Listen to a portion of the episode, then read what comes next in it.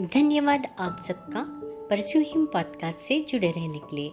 हम परमेश्वर के वचन द्वारा आपकी सेवा में समर्पित है, जो आपको परमेश्वर का पीछा करने के लिए प्रेरित और आपको प्रोत्साहित करेगा।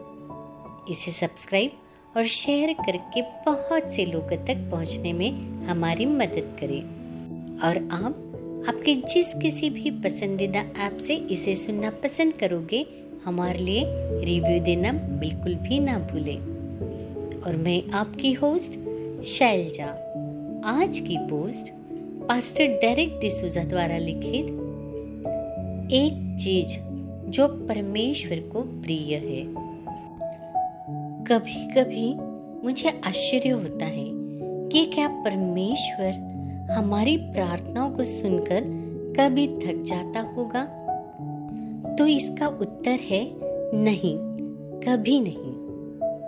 लेकिन क्या होगा अगर उसके साथ हमारा रिश्ता पंचानवे प्रतिशत प्रार्थना बिनती से भरा हो और केवल पाँच प्रतिशत धन्यवाद से हो? क्या यह बात किसी रिश्ते को थोड़ा अजीब और एक तरफा नहीं बना देगा? मैं एक दिन काम से घर वापस जा रहा था। तब परमेश्वर ने मेरी आँखें कुछ ऐसे भूले बिसरे, लेकिन कुछ सत्य की ओर खोल दी।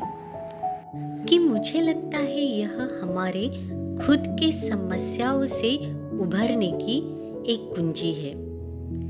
रात के लगभग साढ़े दस बज रहे थे और अचानक मुझे हवा में गटर सी बदबू आने लगी। मैंने देखा कि फुटपाथ पर काले कचरे का ढेर लगा हुआ है। और मुझे आश्चर्य हुआ कि रास्ते से थोड़ा आगे जाने पर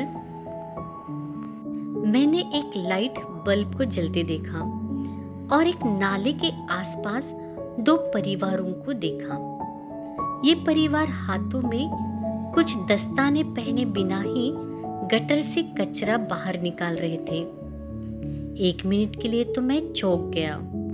यह सब देखकर मुझे उनकी मजबूरी का एहसास हुआ, जिसके कारण यह माता पिता यह दो परिवार अपने बच्चों को पालने के लिए यह काम कर रहे थे, जो उनसे दूर नहीं बैठे थे, बल्कि उसी गंदगी में खेल रहे थे। इस दृश्य ने मुझे याद दिलाया कि हम कितने कृतज्ञ बन गए हैं, कि हमने अपने पास मौजूद ढेर सारी आशीषों को हल्के में ले लिया है।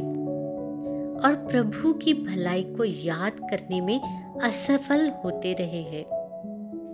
आज बहुत से लोग अपने पास जो कुछ है, उससे निराश, दुखी और कुड़कुड़ा रहे हैं। और इसमें विश्वासी भी शामिल है। हम अपने सेवकाई को, कारोबारों को काम काजों को बड़ा बनाने के तरीकों को ढूंढते रहते हैं। अपना करियर बनाने में व्यस्त रहते हैं। इसी दौरान हम दिन प्रतिदिन परमेश्वर को धन्यवाद देना भूल ही जाते हैं। कभी कभी हम यह भी भूल जाते हैं कि परमेश्वर ने हमें कहाँ से चुना है, कहाँ से उठाया है। और आज की स्थिति में उसने हमें प्रभु यीशु मसीह में पुनर्स्थापित किया है। हम हमेशा खोजते रहते हैं, ढूंढते रहते हैं, लेकिन आभारी नहीं होते हैं। हमेशा मांगते हैं, लेकिन कभी धन्यवाद नहीं देते हैं। हम हमेशा ज़्यादा की तलाश में रहते हैं, लेकिन आज का आनंद लेना भूल ही जाते हैं। परमेश्वर एक धन्यवादित और स्तुति करने वाले दिल से इतना प्यार करता है कि वह अपने लोगों की स्तुति के सिंहासन पर विराजमान होता है। भजन संहिता 22 तीसरा वचन। इस वचन को आप अलग अलग तरह से अनुवाद कर सकते हैं। पर मैं यहाँ पर तीन मुख्य बातों पर आपका ध्यान केंद्रित करना चाहता हूँ। पहली बात, मुझे याद है मेरा छह साल का भतीजा इस वचन को मुझे समझाने की कोशिश कर रहा था और उसने बड़ी मासूमियत से कहा, वचन का मतलब है कि हर आदत में परमेश्वर की स्तुति करनी है। उसे धन्यवाद देना चाहिए। यह एक मज़ाक था। पर उसने मज़ाक मज़ाक में एक विशेष और महत्वपूर्ण और सच्ची बात कही।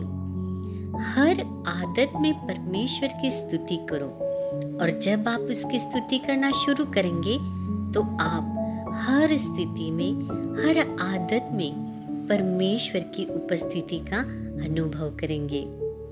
दूसरी बात, स्तुति, स्वर्ग में जो वातावरण है, उसे पृथ्वी पर पुनर्स्थापित करता है।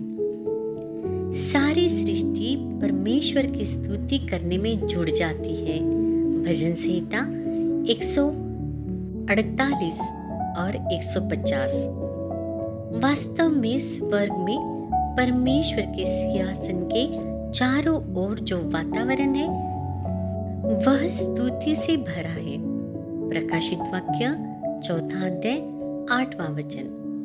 यदि स्वर्ग दिन और रात लगातार स्तुति का गीत वातावरण बनाए रखना महत्वपूर्ण समझता है तो पृथ्वी पर उसी बात का पालन करना कितना ज़रूरी है? मत्ती, छठवा अध्याय, दसवा वचन। उसमें लिखा है, तेरा राज्य आए। जैसी तेरी इच्छा स्वर्ग में पूरी होती है, वैसे इस पृथ्वी पर भी हो।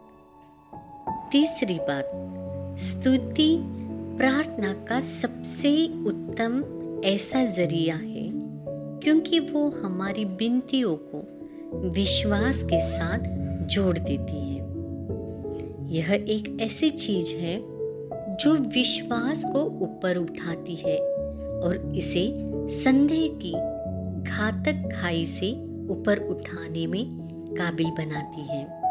सच्चाई में तो जब आप जानते हैं कि आपकी प्रार्थना में विश्वास है, इसका परिणाम स्तुति है। प्रार्थना का उत्तर मिलना, इसका रहस्य ये है कि संदेह किए बिना विश्वास। मरकुश रचित सुसमाचार, ग्यारहवा अध्याय और तैतीस वचन। हे दोस्तों, मैं आशा करती हूँ इस पॉडकास्ट से आप आशीषित हुए हो। यदि आज आप जो सुन रहे हैं आपको पसंद आया है तो एप्पल पॉडकास्ट स्पॉटिफाई या गूगल पॉडकास्ट या किसी और भी ऐप से आप अधिक जानकारी प्राप्त कर सकते हैं। इसके अलावा हम आपके साथ जुड़े रहना पसंद करेंगे परस्यू हिम डॉट नेट पर, जहाँ बहुत सारी बातें आपके लिए उपलब्ध है। याद रखें, परमेश्वर का पीछा करते रहे।